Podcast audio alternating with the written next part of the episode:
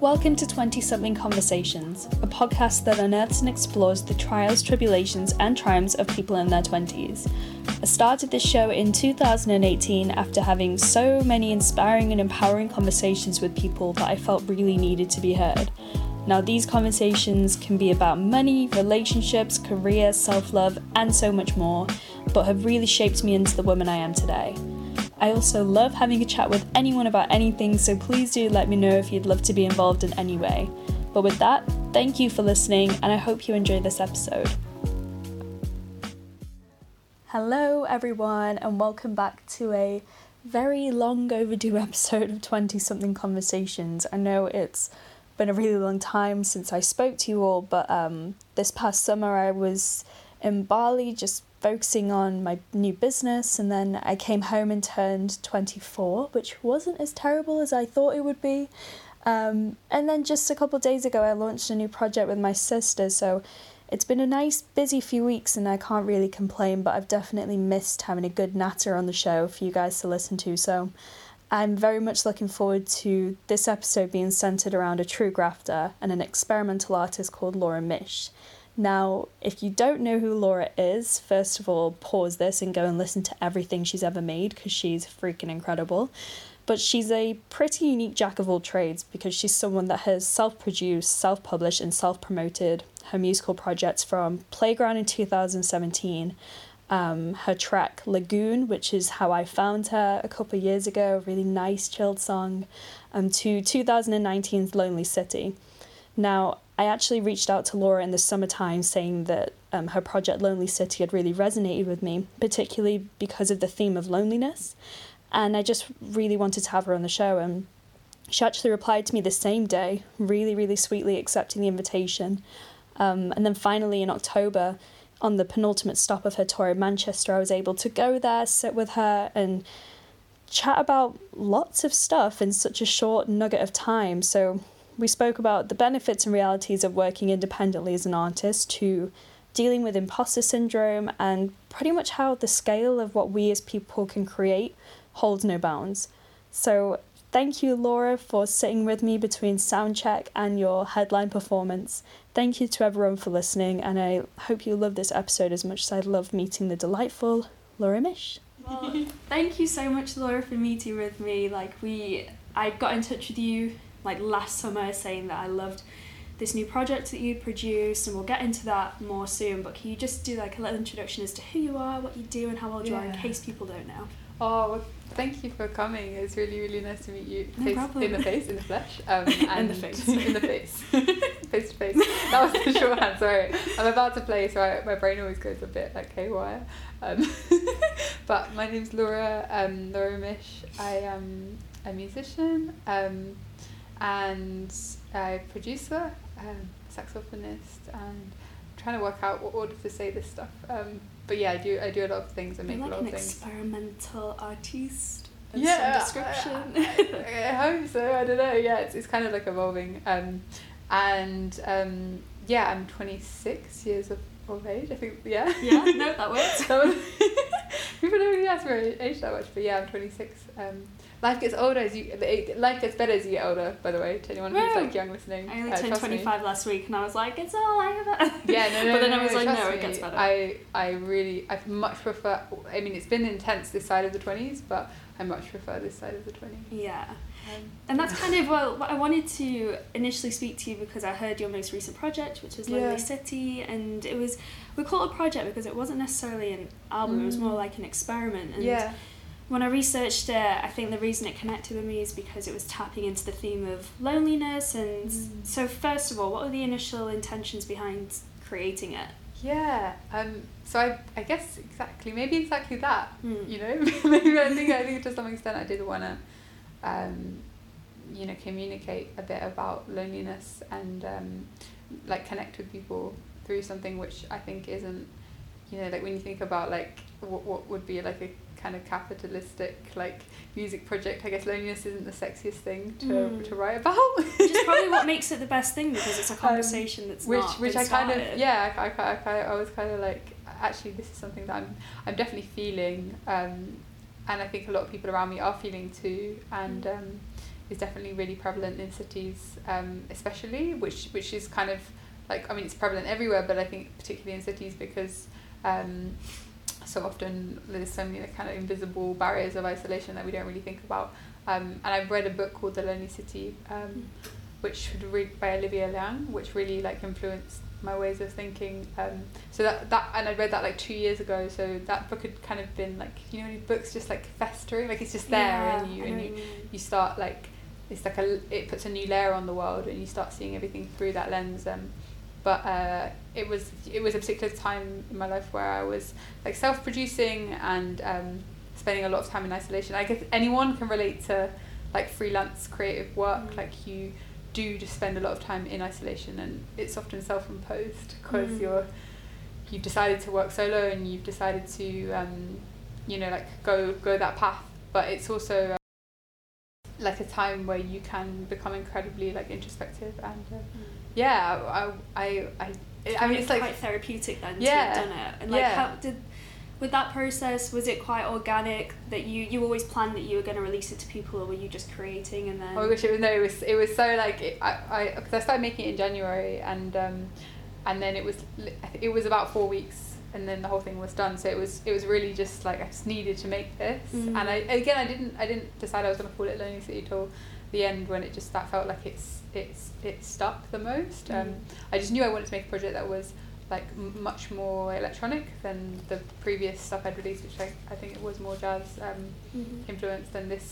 I'd been like watching a lot of electronic shows and listening to a lot of kind of like artists I hadn't discovered before, like Caitlin Aurelia-Smith, who works a lot with like looped synths, and Flowing Points is more like kind of electronic stuff, and Niels Fromm, and like Rival Consoles, and just like Carlos Coverdale and Kelly Owens, and just so many amazing artists. And I think it was a mixture of like discovering this whole new palette for expression and deciding I was going to teach myself like those tools, and then just needing to have an outlet for that.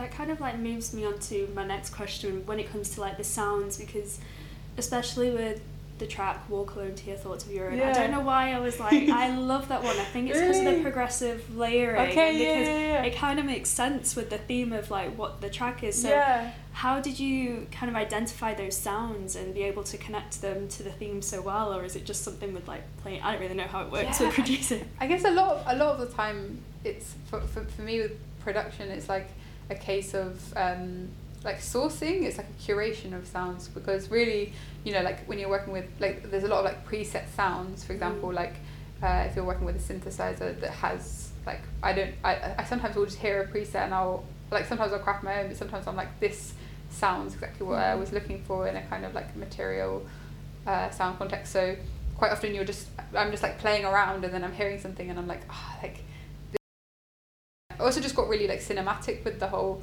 process, and I was thinking like visually, like having visions of what something would look like cinematically, and then trying to translate that into sound. So like, you know, like if you've got a city and you're walking like in the gutter and you've got these kind of like watery sounds from the water in the gutter, and then also like a buzz of city, so you want a kind of like mid-range electronic, like electricity kind of sound sort of buzzing there, and then all these saxophone kind of like thought processes. But I don't know, it's like sounds absolutely bonkers, but no, but it means, especially because when you've done like the film trilogy as well, and it's also, I've always wanted, whenever I hear music and whenever I match a moving image to that, it's like it's exactly what you've done and what you've been able to do, and so I do get it when you're saying it to me. I'm like, I get it because I've seen it. Oh, sweet. Yeah. So I think it is a case of like, just like. Yeah, it's like putting kind of curating sounds together, and also I was working with some samples, so I was like chopping those up into like tiny micro sound bites, and I'd also sampled a lot of the city itself, so like sampled a lot on the Northern Line and like across the city, and then like audio processed those sounds, and so a lot of things which sound like drums or like kind of ambient noise is like the tube, like under a lot of like. Distortion, basically. That's why with all the... Because obviously you produce everything yourself, and that was something I wanted to explore more, because what You self-release, self-produce, and obviously like self-promote all of your own stuff, and it's that it's all you. Is that the age of selfies? Yeah. Is that because of like ease? Is it to have some control over the creative freedom? Like, what was like the artistic intention of all of that?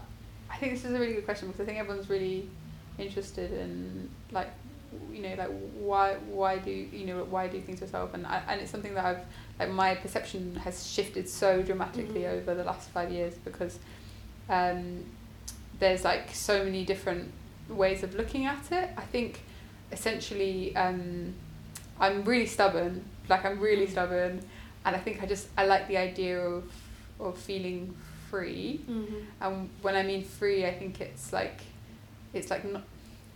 It's a case of like not having too many barriers to expression in terms of like what that sounds or looks like, but also like the how you distribute that. So like the time that you're able to like deliver that expression and like obviously if you're gonna like engage with an industry, there's always gonna be like a form of delay or a form of control, because even if I'm like self-releasing, I'm still releasing through big corporate platforms like Spotify or like streaming services or Bandcamp, where I choose, which have a template. So there's already like you're not completely free, you know. It's like it's not just like random performance art, or I'm not a street musician who just like rocks up anywhere and like, which I think is amazing. But it was a case of like I wanted to like really explore what I felt like autonomy meant, and.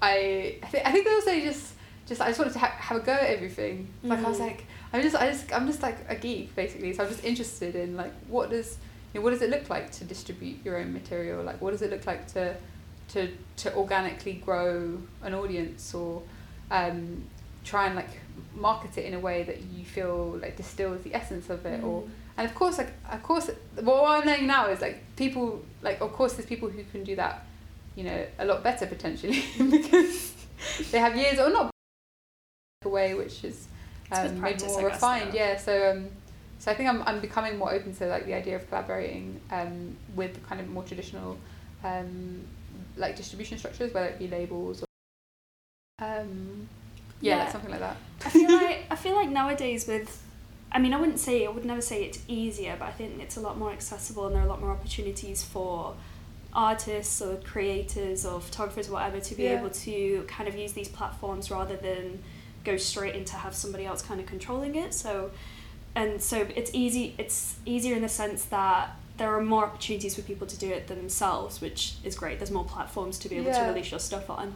So what would you say are like the benefits and the realities of it? I don't want to use negatives because not at all. But like obviously downstairs you were just putting up all your merch and stuff, and you organise everything yourself, and it's like a team effort between you and Tony, and so the benefits and the realities of doing it yourself.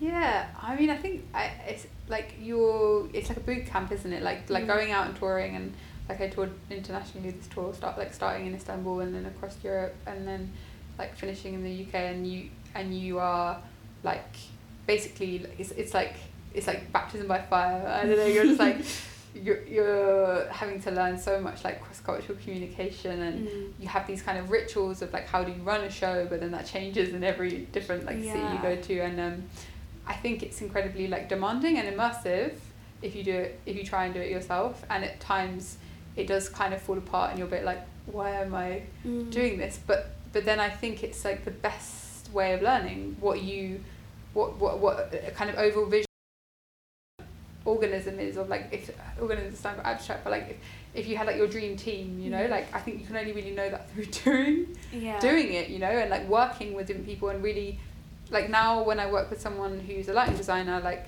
they'll have this, you know, years of expertise if I'm ever able to, but I'll also have like a strong sense of through, you know, like collaborating with all these people, and through like having my own vision of what it would be like. I think for me, it's just like trying to make yourself a more rounded artist. But also, you know, like I think it's like people like.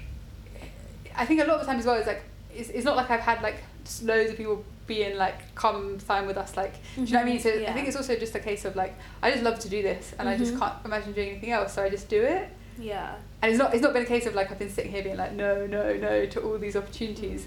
It's an incredibly saturated market, you know. Yeah. There's like so many people making music, and a lot of the time like the kind of like industry, like all of that side just doesn't come to me because my music's still a bit experimental and it's not really that safe for capitalism. That's like a Jenny Haval phrase, but like, do you know what I mean? So I guess it's also like I haven't had that much, I haven't had like loads and loads of people trying to sign it. Like people have been interested, but it hasn't been like this swarm. So in a way, that hasn't been like an option of like I had to sit down and be like you know, it's been like I just want to play music, make music, and so I'm just like finding ways to do it. Did I answer your question? I think I did. No, yeah, benefits realities, that's true. It kind of explains it in a nutshell. And like I kind of like hearing you talk over the past like few minutes or so, I always say that I'm like a proud work in progress. Yeah. And I feel like you're in the same thing where you're just learning everything and doing it as you go and you love to do it, and that's kind of when if you have the freedom and you're able to do that, then that's great. Yeah. Something that I always struggle with, because obviously I have this podcast, so that's like self-produced, and I have to try and market that, and then also I've got like a business, so I can understand like, you know, the effort that goes behind getting this out into the masses. Yeah. But I always, before the launch of anything, I always get really bad imposter syndrome and wondering like, oh, why would anybody want to listen to this? Why does anybody want to listen to me? And I was wondering if that's something you go through, and if so, would you have any kind of tip to help people overcome that might be listening? Massively. And you know what, like I'll be totally honest, I think this year for me like was one of the hardest years in terms of like there was a point where I just really felt I lost a sense of why I was doing this or whether anyone would want to listen to it, and went into like hyper analysis mode of like, wow, like, you know, who am I? Like all of this, and I think that. And then I think it definitely has been through going back on the road and playing shows again and sort of reconnecting with people that I've, like now, I feel like I've absorbed so much of that positive energy, and I'm just like really excited to like transmit that on in some way, whether like creating more or like just encouraging other people to do what they love. But like, I think it's like the ongoing. It's like different for everyone, isn't it? And I think it's like finding practices and ways to come back to the joy of it, you know. Because sometimes it feels like that has gone, and sometimes it feels like, especially with the kind of like metrics of it all and the way we're so like bombarded with data on feedback, which is so qualitative and quantitative and not actually. Like, you know, how many plays has something had? How many streams has it had? Like, you know, how many like followers do you have? I think it's like such a massive hurdle of self-validation is to overcome seeing these metrics as like an indication of your worth, you know, because I feel like, especially in DIY distribution, you're so like non-guarded from these numbers, because it's not like you're just making the work and someone else is there. You're there and you're also around the stats, and you're also so it's for me it's really come back to like finding like sort of almost like a kind of, I haven't written it yet, but like a self-manifesto for how are you gonna have the healthiest relationship to your practice, you know. And I think that's just full of rituals and practices and things like, you know, like times of checking in, of like reminding, like reorientating your intentions, like breaking things into small chunks, like I guess it's all the kind of self-care bits. Yeah. So kind of like rounding it all together, because obviously you've done your music, your experiments, and then you've done the film trilogy. What would you like to be creating in the future? Like, think big, think similar. Like what do you have in your mind? I have so many. I've just like so many ideas. I think it's more what's the time right for, you know. And I mean, I can't even express how much I love playing this show. So, I'd love to continue playing live, but expanding what that is and experimenting with like different modular setups, and also like experimenting more with installation, because I feel like, so often it's kind of, when you're like on big touring circuits, like everything can be quite in out, and I want to do more kind of like specifically curated shows for spaces where you take time to really develop something that's like site responsive and that's a lot more of like people go on a lot more of a journey, and like multi-sensory, and And it's like, when I think about like what I can provide for the world at the moment, because things seem really, really hectic, I think finding more spaces which are like sort of like therapeutic in some way, I don't know. Yeah. I mean, it's like a massive like tall like expectation of yourself. No, it's good. I would like to make therapeutic sound installations. Yeah. There we go. Your next thing will be some kind of art gallery installation. I can see it now. I guess so, but I just like, but maybe like not in a gallery, maybe because galleries themselves can be like places which not everyone feels like somewhere they completely belong. Unexpected. Yeah. Maybe like a derelict building. I don't know. I don't know what's gonna happen next year. Well, I think that kind of rounds it up pretty nicely. But thank you very much for sitting with me and talking about that. I appreciate the time. She's literally going to go on stage in like an hour or so. Thank you for sitting with me, and good luck with everything. Good luck with the podcast. I'm gonna have a listen to you all. Thank you. Bye.